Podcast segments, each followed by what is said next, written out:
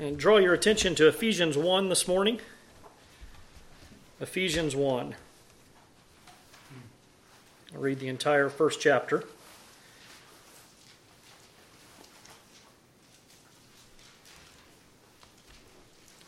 The letter of Paul to the Ephesians.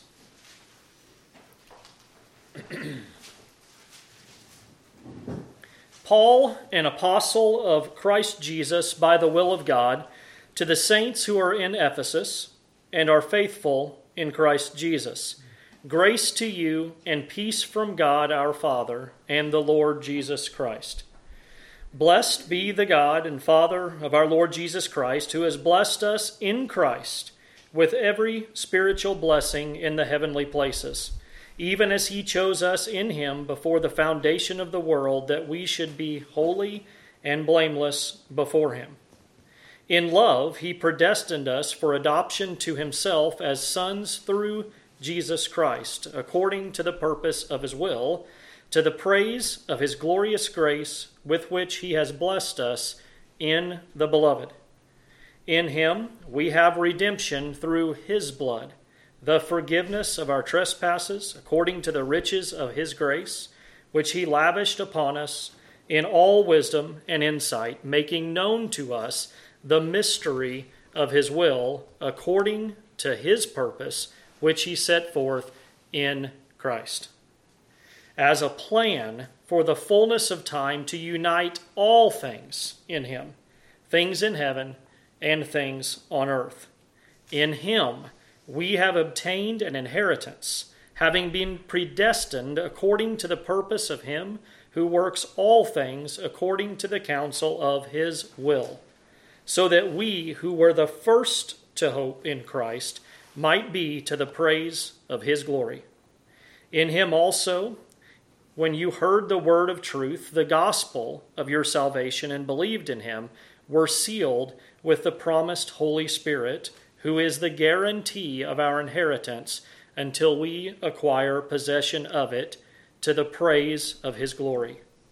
For this reason, because I have heard of your faith in the Lord Jesus and your love toward all the saints, I do not cease to give thanks for you, remembering you in my prayers, that the God of our Lord Jesus Christ, the Father of glory, may give you the spirit of wisdom and of revelation in the knowledge of him having the eyes of your hearts enlightened, that you may know what is the hope to which he has called you, what are the riches of his glorious inheritance in the saints, and what is the immeasurable greatness of his power toward us who believe, according to the working of his great might. That he worked in Christ when he raised him from the dead and seated him at his right hand in the heavenly places far above all rule and authority and power and dominion, and above every name that is named, not only in this age, but also in the one to come. And he put all things under his feet and gave him as head over all things to the church, which is his body, the fullness of him who fills all and in all. Let's go to the Lord in prayer.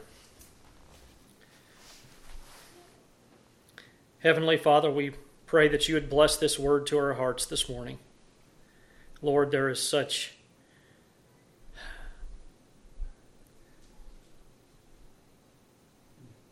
such an amazing gift that we have described for us here in this passage this morning. Oh Lord, may we understand what your grace is. May we understand what it is to be a saint, called, redeemed by you to the praise of your glory. Lord, be with us here this morning. Lord, give us give us an ability to to hear, give us hearts that will hide these truths and these great things from your word away in our hearts, Lord, that we might meditate on them for the rest of our lives. Lord, may your Spirit's presence be known here with us this morning as we worship you and as we look to your word. In your name we pray. Amen.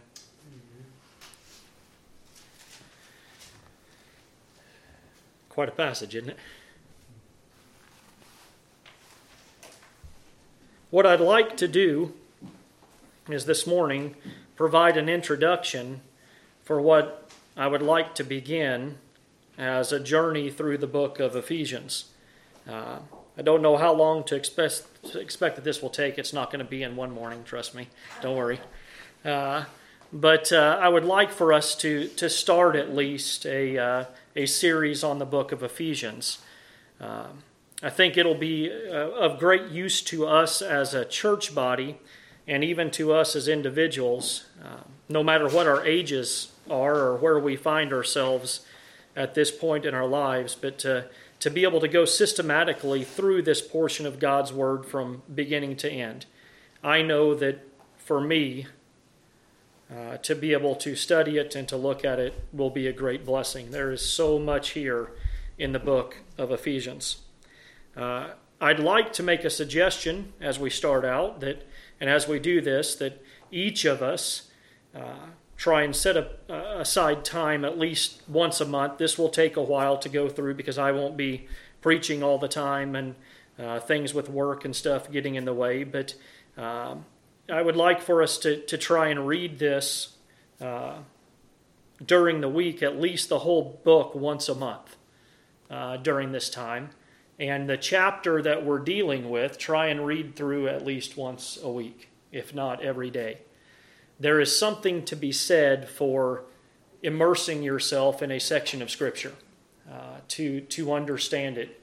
Uh, it's, it's kind of like uh, you know, it's it's it's one thing to to concentrate on the book of Proverbs and read a Proverbs, you know, a, a section of Proverbs every day. But if you're if you neglect the context of where Proverbs is in the Bible and what the whole Bible has to say about its revelation of God and man and, and Christ and, and what He has provided for us, you you you miss something. And I fear that we often do that, even in our reading. Uh, we, we pick certain sections out of books that we love, that we go back to, and there's nothing wrong with having sections of, of these portions of Scripture that we love, but to look at them as a whole, you get a, a, a different view. You get a, you get a totality of things by doing that. And I would like for us to do this. Uh, by the time we're done, uh, I trust we will, we will be incredibly blessed by this and will be far more familiar with some of these great doctrines that are found in this epistle. And, and I pray that the Spirit then takes that, those great truths, and will further transform us into what the last part of Ephesians deals with. Uh, this letter to the Ephesians has been described as, as being a spiritual Mount Everest or the spiritual Grand Canyon. Uh, it has unbelievable heights. There's so much that we can see when we when we reach that point that we're looking from the top of Mount Everest. I've never been to the Great Grand Canyon. I would love to, but the depths of it. You know, we want to plumb the depths of what God Himself would have us to hear from His holy word, written under inspiration of the Holy Spirit through the Apostle Paul.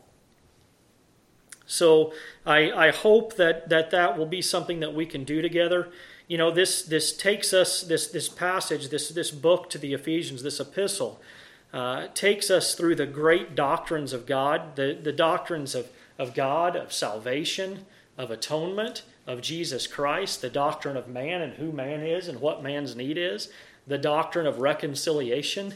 There, there's these great biblical doctrines that we find here. And it leads us away from ourselves that's what I love about this passage of Scripture, this, this book, this epistle here. It leads us away from looking to ourselves or looking to those around us and leads us to look right square in the face of Jesus Christ. I believe that systematic preaching through portions of God's Word is extremely important. Uh, this type of preaching is, is often referred to as lectio continua. It's a Latin word for continuous reading, and it's been used to describe the, the continuous or systematic approach to expositorily preaching through a portion of God's Word or books at a time. Uh, this was the method used by many of the reformers and by many of those who uphold the great truths of Scripture and the doctrines of grace throughout history. Uh, th- this type of preaching doesn't allow for skipping over portions of God's Word. It doesn't allow us to just take those pet doctrines that we that we love and rightly love and just focus on them in particular. We have to look at the Word of God in its totality when we preach and when we teach and when we look at this. And that's, that's one of the reasons I, I think that having a yearly system of reading through the Bible on your own is a great way to do that. Because you are start to finish seeing the unfolding redemptive plan of God throughout the Word and the way that it, it, it all seems and fits together. And the way that beginning to end, as we talked about last week, our God's plan is unchanging. It's an eternal plan that doesn't change. From Genesis through Revelation, it's one word, it's one book, written across hundreds and hundreds of years by numerous authors, but all inspired by the same Spirit all God breathed, and all beneficial to us. So, you know, a lot of times when we when we preach on topics, we tend to leave out certain things. So this this continued systematic approach of going through a, a book of the Bible is is needful and I think it's beneficial to us. There's a danger in just pre- preaching topically, and I, I, think that we are seeing this in a lot of the churches around today. They pick a topic, and it's usually something that impacts society.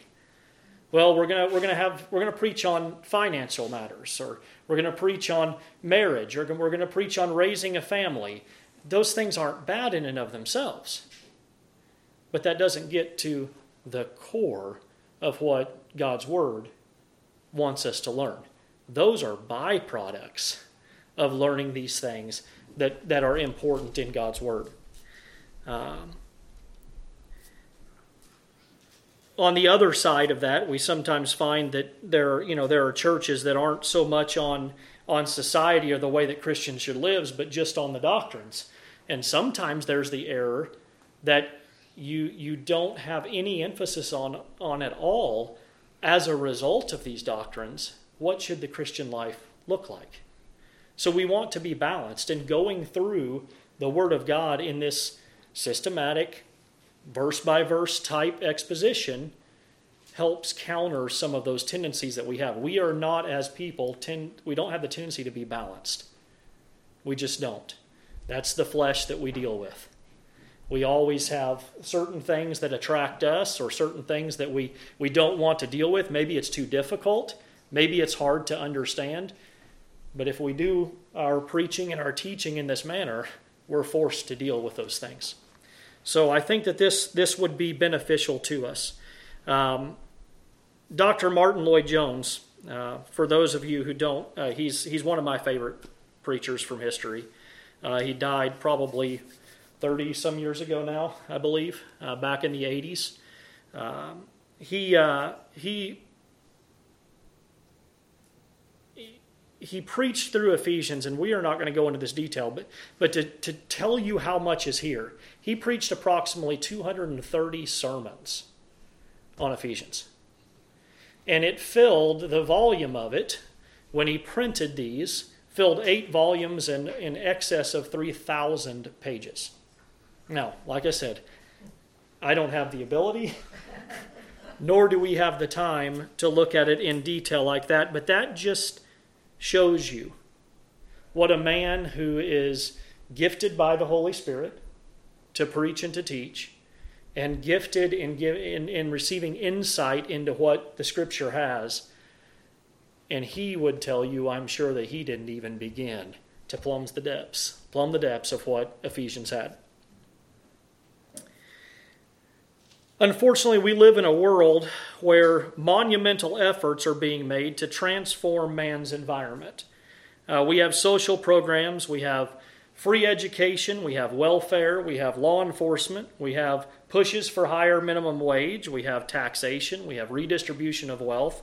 Kind of repeated myself there, but we have job training, we have offender re education, uh, we have pushes to clean up cities, we have revitalization that goes on in these inner city communities that have been destroyed by poverty or, or other things. And, and some of these programs aren't bad, and, and many uh, they, they stem from the same ideas that, that are not in and of themselves inherently bad. But they've brought about a reliance upon something. They brought about a reliance upon fellow man. They've brought about a reliance upon government to be the one that is providing what is needed for people in society they've fostered and perpetuated a belief that the state must be the source of filling the needs and deficiencies that are felt in a society. And what they've done is they've neglected to deal with the truth that those needs and deficiencies are themselves a symptom of something far greater. There's a root cause to these problems. Uh, the need in every facet and every way that we have in this world can be traced back to the underlying and deadly truth of sin.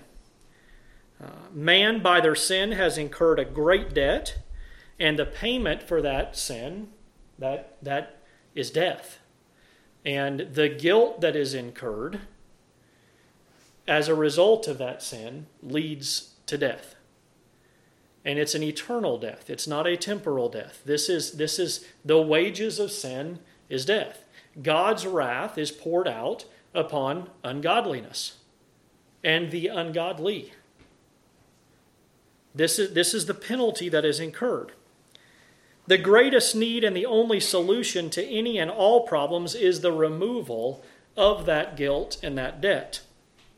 The way in which this happens is through the purpose and the plan of God the Father, worked out through the person and sacrifice of God the Son, and applied by the power of the Holy Spirit. This is, in essence, what we will see as we dig deep into Ephesians.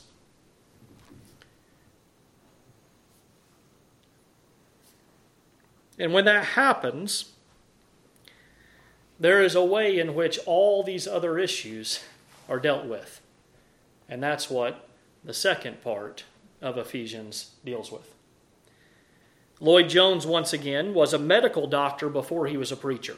If you're not familiar with him, I would strongly suggest you get familiar with him. Listen to some of his sermons. They are they're available to listen to. Some of his books are, are there to, to read.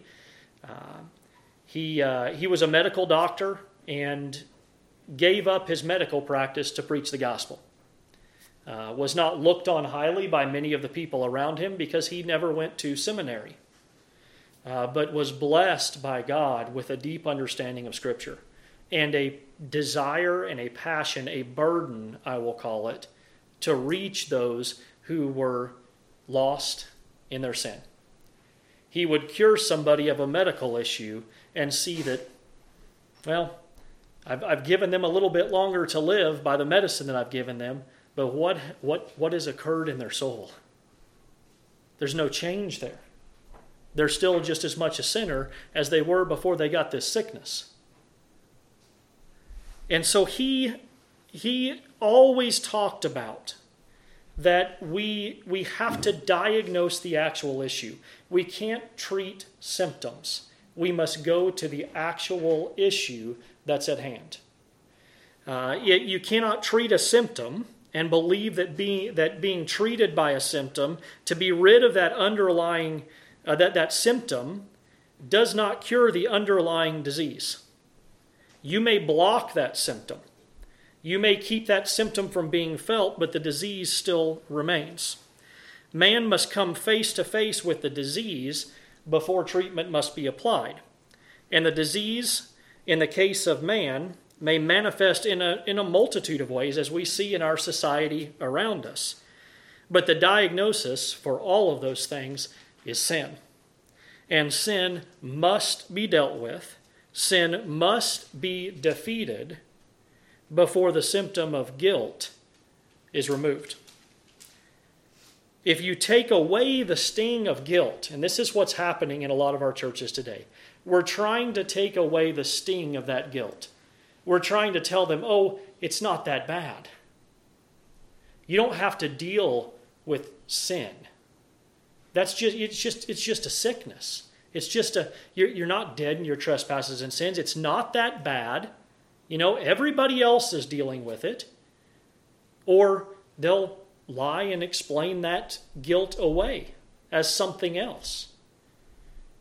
But never re- removing or seeking to remove the actual sin issue that is at the heart of what is manifesting itself. And if we do anything but deal with the issue of sin, sin is going to remain.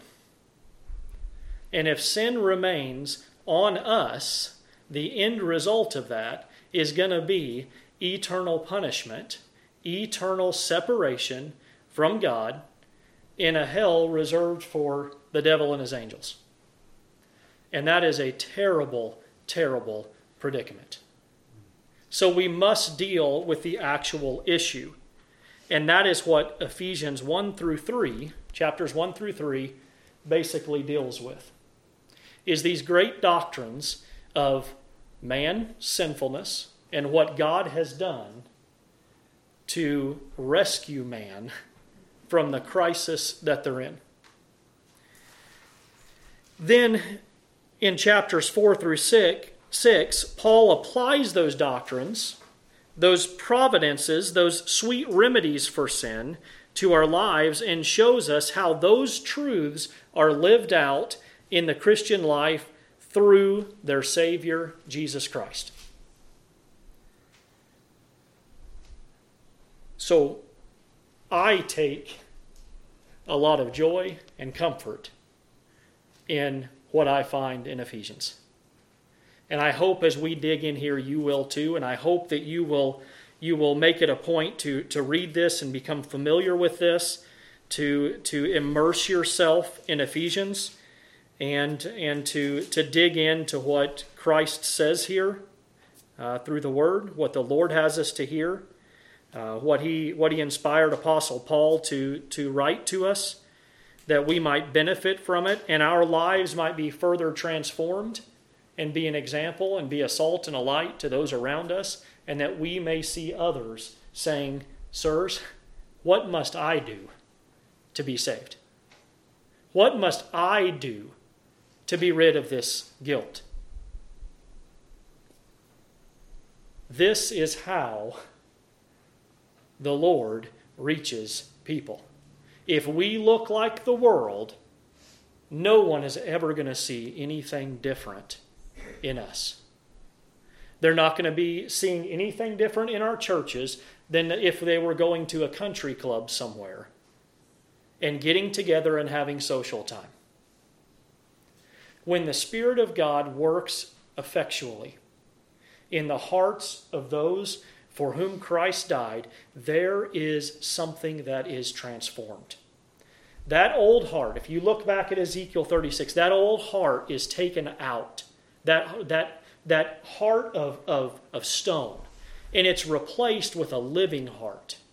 And He puts His Spirit within us, and He washes us, He, he cleans us. And as a result of that, that life is something new. And that life is to be displayed. We are to be imagers of Jesus Christ. We should reflect, as he reflected God the Father, the expressed image of his Father, as Hebrews said, we should reflect Jesus Christ to the world around us. So let's let's start here. We're going to go through verse two, hopefully this morning.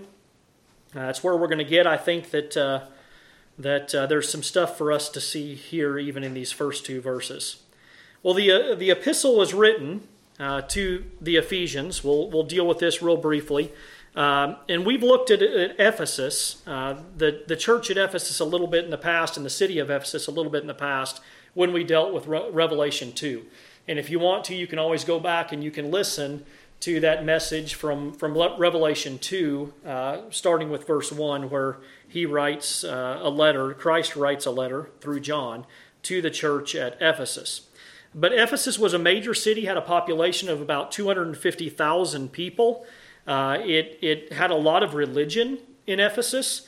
Uh, it had an imperial cult, and Caesar worship uh, was, was taking place in, uh, in Ephesus, and that was kind of the norm there was a, uh, a presence of, of dark magic, I will call it, in, in Ephesus. Uh, there was a lot of uh, what I would now refer to as spiritual warfare going on in, in Ephesus. Uh, there was a lot of practicing of, of magic, um, satanic, uh, Satanism, uh, in the worship of all these different false gods and idols. The root of it was worship of, of Satan. That's always the worship of, of the root of idols and false gods, is the worship of Satan. But we have here, uh, you know, a, a, type of, of power, a type of, of magic that's not sleight of hand magic. This is not card tricks. This is not, this is not uh, a sleight of hand type things. This is actual uh, demonic activity taking place in a lot of these places in and around Ephesus in Asia Minor uh, during these times. Uh, if we look at Acts 19, uh, just turn there with me real quick. We're not going to spend spend a lot of time here, but in Acts 19, we have uh, a story recounted for us by Luke uh, in verse 11, how that God was doing extraordinary things by the hands of Paul. And I will say once again, what I said back then was that these things were being done by God through the hands of Paul. This was not Paul performing miracles, this was God doing miracles through the hand of Paul. But we have, uh, have this, this situation here in verse 14 where, uh, you know, through Paul, there were people being cleansed of evil spirits and there were, there were things being done, people healed. Uh, and then and then some of these people, these uh, these seven sons of a Jewish high priest in verse 14 named Sceva, Sceva were doing this. They were they were they were trying to do these same same works, even using the name of Jesus Christ that, that Paul was doing. And listen in verse 15. But the evil spirit who they tried to cast out the evil spirit answered them, Jesus I know, and Paul I recognize, but who are you? And the man in whom was the evil spirit leaped on them, mastered all of them, and overpowered them, so that they fled out of the house naked and wounded. And this became known to all the residents of Ephesus, both Jews and Greeks. There was a demonic activity that was prevalent in this area. And this demon inside this man saw no authority in the name of Jesus Christ, even being used by these seven sons of Sceva.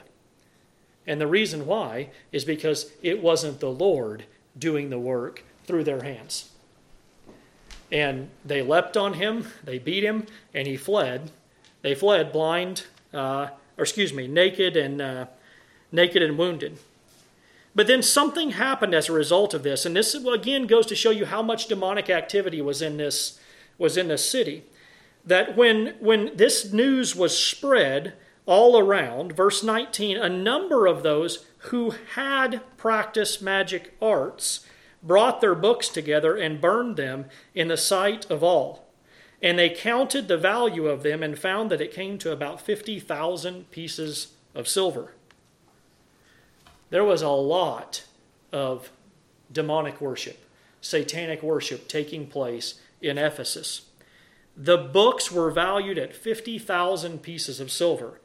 That is representative of about 50,000 days of labor in this time. That's a lot of books. That shows you how deeply seated this demonic activity was in the city of Ephesus. I interject here and ask you is that much different than what we see in our world today? A lot of the things that we view as mental health in our society, there are some that are true mental health cases. But I would venture to say And I'll lean back on the, the doctor, Martyn Lloyd-Jones, again, in what he dealt with, that the vast majority of these cases are demonic activity cases. This is a this is a realm that we don't like to talk about, that we don't like to to deal with, that we don't even like to think about. Nevertheless, when we get further in Ephesians, we're going to see that Ephesians tells us that this this realm is real. It's real.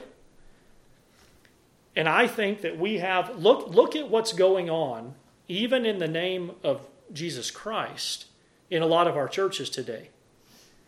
I would venture to say that a lot of it is Satan disguising himself as an angel of light versus Jesus Christ himself even being proclaimed, much less being worshiped.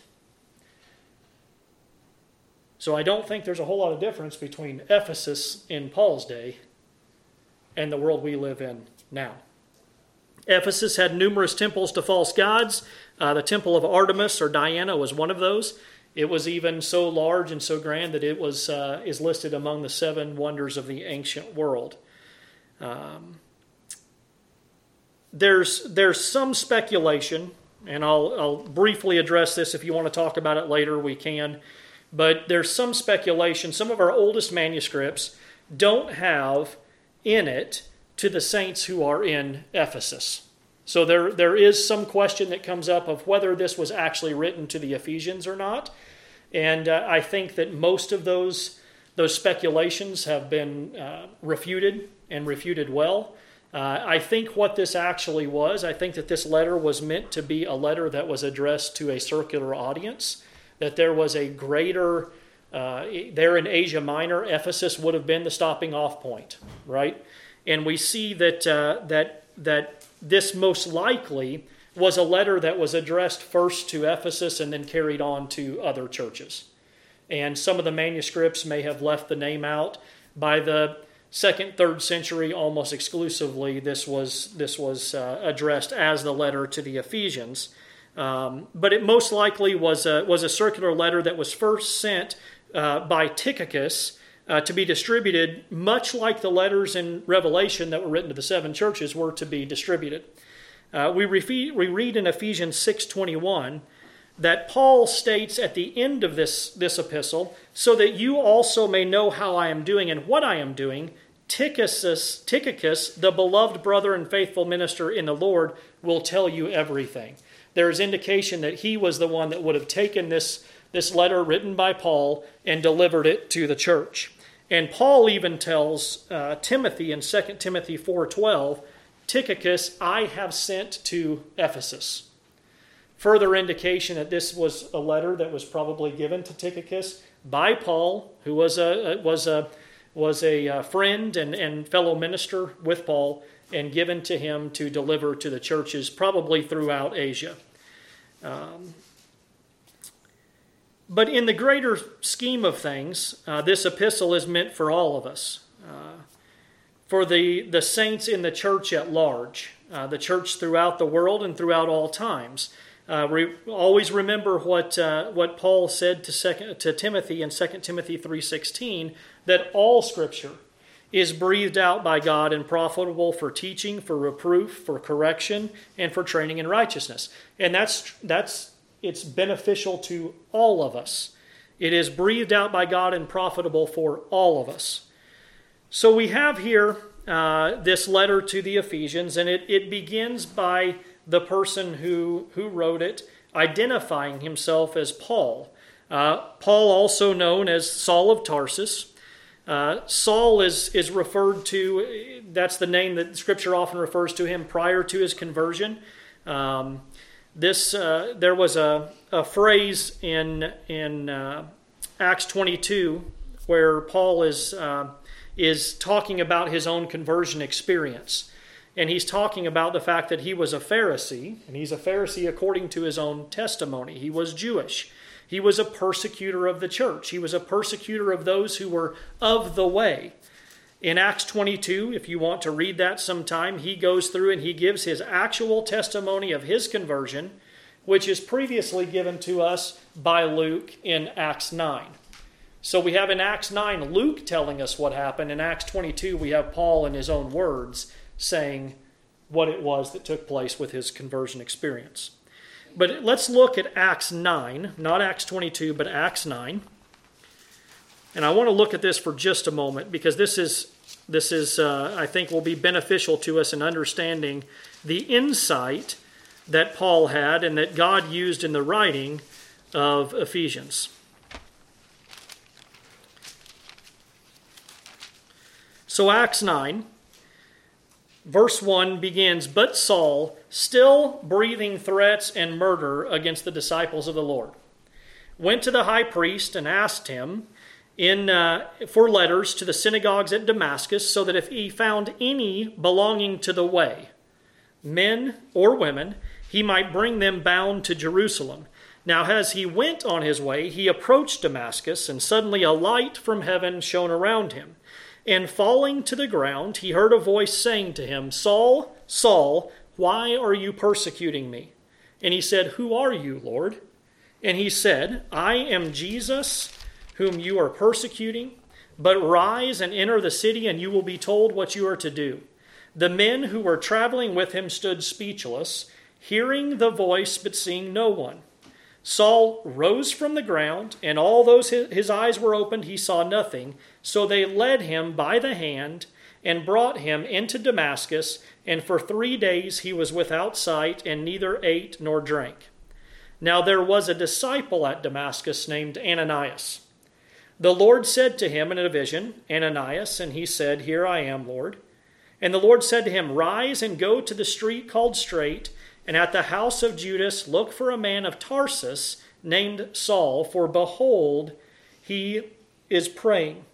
And he said in a vi- and he has seen, excuse me, in a vision, a man named Ananias come in and lay hands on him, so that he might regain his sight. But Ananias answered, Lord, I have heard from many about this man, how much evil he has done to your saints at Jerusalem. And he here he has authority from the chief priests to bind all who call on your name. But the Lord said to him, Go, for he is a chosen instrument of mine, to carry my name before the Gentiles and kings and the children of Israel we have here the account of Saul's conversion.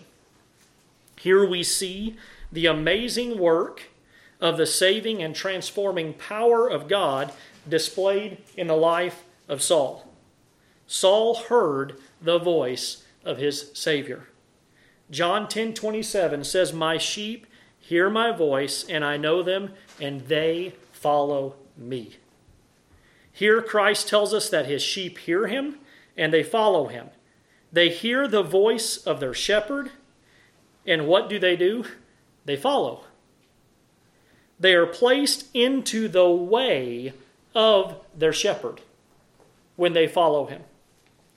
No longer following the voice of someone else, no longer going here or there of their own accord or wandering off on their own. Saul, Paul, heard the voice of his Lord.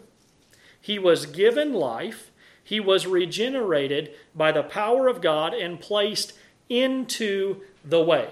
The same way he refers to in Acts 22 4, where he says, I persecuted the way to the death,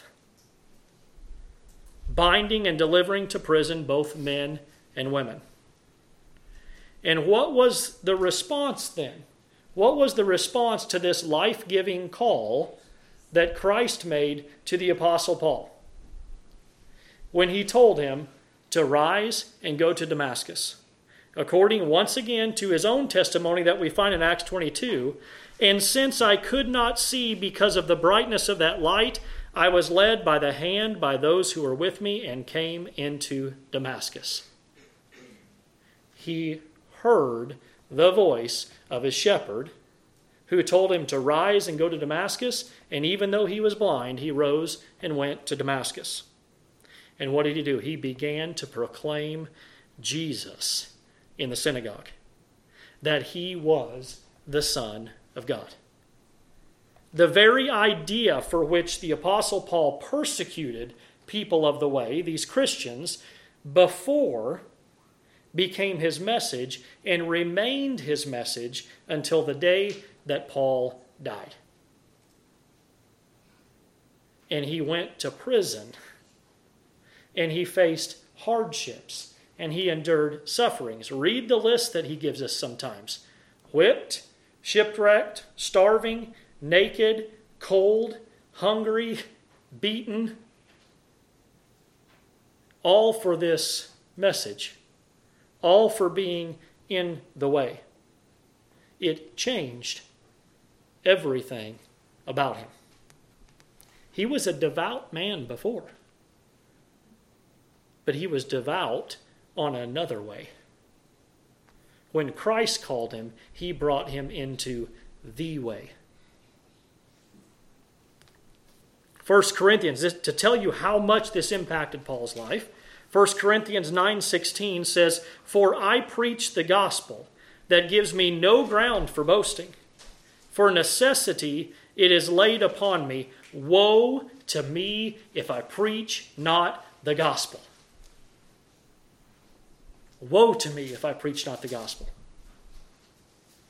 As a result of Christ, what Christ did for him in saving him, he was so zealous for preaching of this truth that he would declare in Galatians 1 8, but even if we or an angel from heaven should preach to you any or a gospel contrary to the one we have preached, let him be accursed. Literally, let that person who would preach any other gospel be damned to hell. Those are powerful words. Something changed in Paul. He was constrained by the message of Jesus Christ, so burdened by his call to be an apostle of Jesus Christ that he referred to himself as an ambassador in chains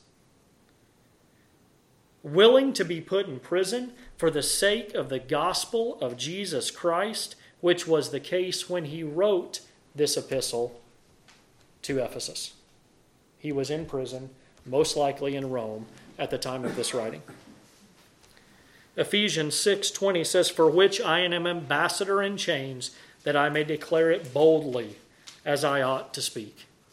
An ambassador in chains. I think this is a little bit of a play of a play on words here. He was literally in chains, but he couldn't do anything else but proclaim this message. Colossians 4 3 says, At the same time, pray for us also that God may open a, to us a door for the word to declare the mystery of Christ on account of which I am in prison. The one who would imprison others, as Saul, became the one willing to be imprisoned for that same gospel. There's a change that took place, and that change led to something. That transformation that took place, the truths that Paul now understood. Paul knew a lot of truth, says Saul. Saul knew a lot of truth. He knew the Old Testaments. But when he saw that Christ was the Messiah, when Christ revealed himself to Paul, there was something fundamentally different that occurred. This life that Paul led as a result of the truth of what God revealed to him. And it's by the will of God, going back to Ephesians, Ephesians 1, that he is an apostle of Jesus Christ by the will of God. once again in Acts 9 13 through 15. We've already read this, so you don't have to turn back. But it says, But Ananias answered, Lord, I have heard from many about this man, how much evil he has done to your saints at Jerusalem. And here he has authority from the chief priest to bind all who call on your name. He's scared of Paul. But the Lord said to Ananias, Go, for he is a chosen instrument of mine to carry my name. He is an ambassador of Jesus Christ. He is an apostle of Jesus Christ by the will of the Father, by the will of God. It was quite simply the will of God that set Saul to be his apostle. Saul was not seeking it, he was not searching for it, he persecuted it. His, he, was de, he was desirous to put those people in prison that followed Christ. His anger burned against those who followed Christ. He was not seeking to be an apostle. But the will of God had other plans. God, in his sovereign will and providence, which he planned before the foundation of the world, chose Saul and worked to bring Saul at that place on the road to Damascus at the point with which Christ would reveal himself to him and call him to be his apostle by his will.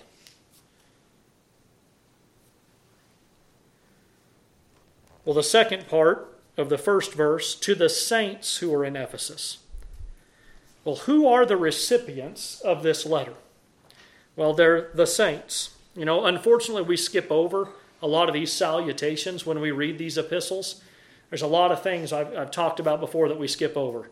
Uh, we dealt with Matthew 1, the genealogy of Jesus Christ. How many times do you start out in the year to read the scripture and you go to Matthew 1 and you see the genealogy and you just skip right over it?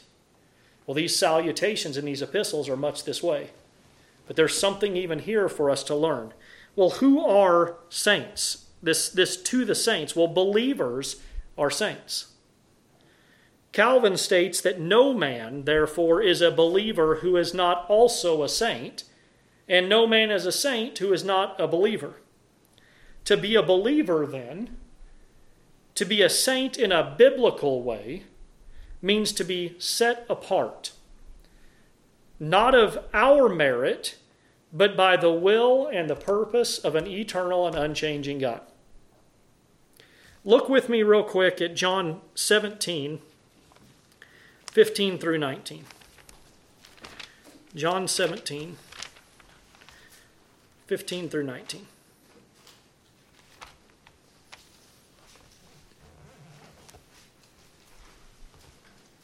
This is Jesus. He's praying the high priestly prayer. Uh, he's about to be betrayed and arrested in the garden. And in verse 15 of chapter 17, he says, I do not ask that you take them out of the world, but that you keep them from the evil one. They are not of the world, just as I am not of the world. Now listen in verse 17 Sanctify them in your truth, your word is truth. As you have sent me into the world, so I have sent them into the world. And for their sake, I consecrate myself, that they may also be sanctified in truth. Christ is asking God that he would set apart his people who had been given to him set them apart in truth. And in verse 19, he says, For their sake, he consecrated himself. He set himself apart for their sake, that they also may be saints, that they may also be set apart, that they may also be sanctified. Set apart for a purpose set apart. This is, this is what happened in the temple. When, when utensils were used, they were, they were sacred vessels. They were set apart to be used for the worship of God. This is the same idea of what a saint is it is one who has been set apart by God for the purpose of giving glory and honor and praise to his name. The, this is what the essence of being a saint is. It's God's doing, not our own, that we are made saints. We don't make ourselves saints. God does that. We've been set apart, sanctified. Uh, if, you, if you were there when Mark Webb preached on holiness, he preached on being holy. What that literally means is to be sanctified or to be set apart for something. That's what a Christian is. There is a purpose that God has for saving a people, and it's to bring glory and honor to his name. That's what being a saint is. Romans 6 3 through 5 says, Do you not know that all of us who have been baptized into Christ were taken from one thing into another? Who have been baptized into Christ Jesus were also baptized into his death. We were buried, therefore, with him by baptism into death, in order that, just as Christ was raised from the dead, by the glory of the Father, we might too, we too might walk in newness of life. We are set apart to something. We are set apart to walk in newness of life, to bring glory and honor to our Savior, to our King, to our God. We no longer belong to sin and to death but we have been made alive and belong to Him who has given us life, who has set us apart to His service, translated out of the kingdom of darkness into the kingdom of His Son. We're no longer dead to God, but made alive and sanctified, set apart, made holy for His service and to His glory and to His honor.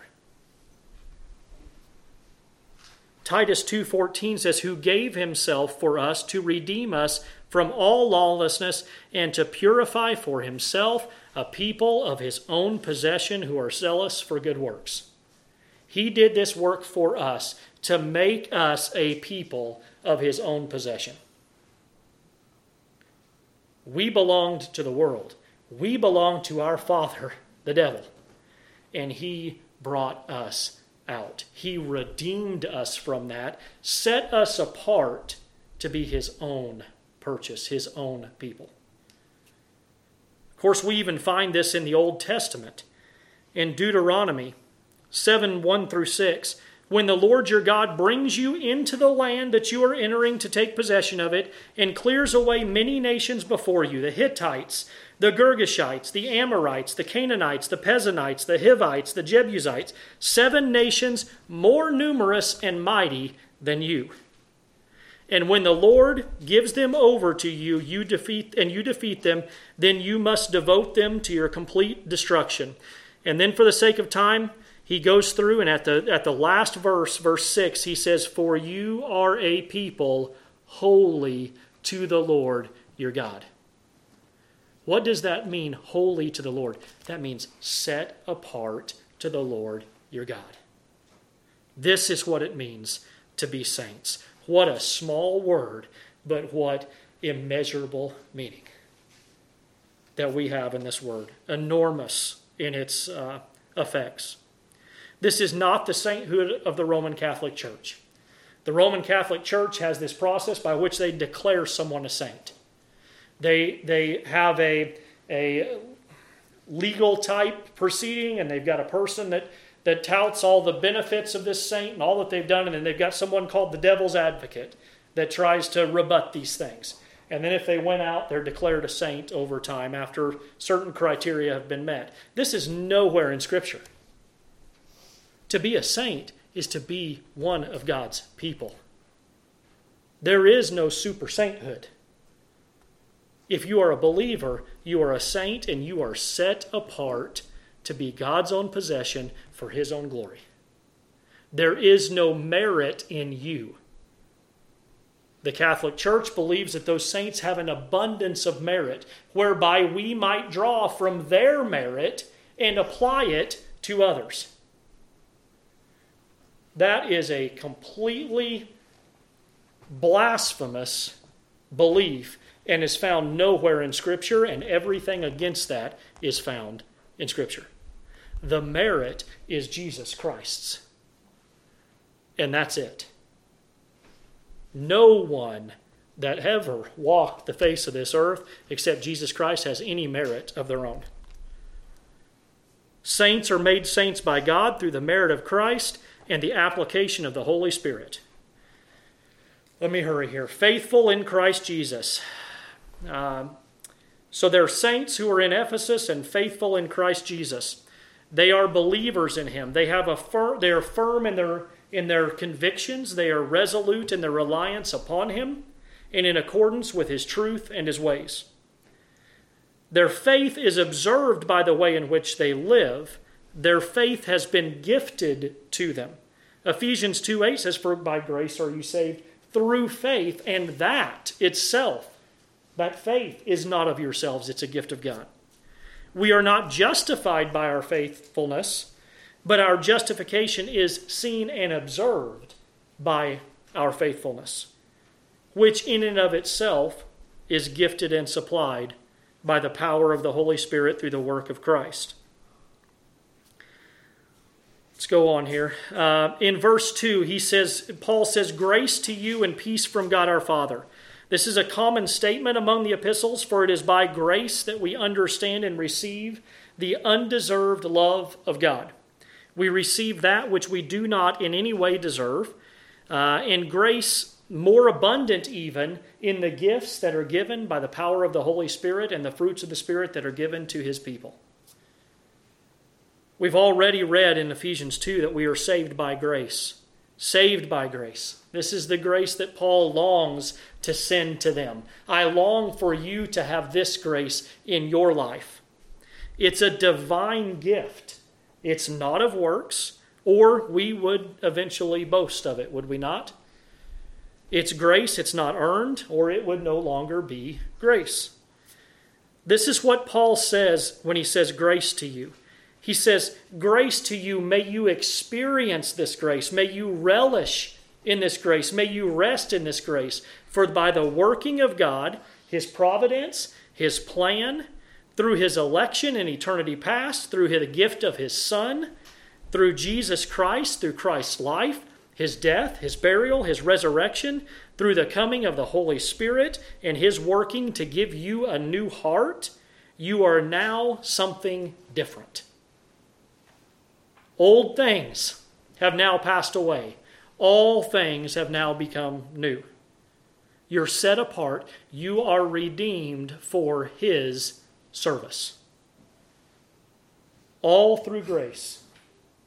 All through the gift of God. And peace, he says. Grace to you and peace from God our Father. What a tremendous and peculiar blessing belongs to the people of God.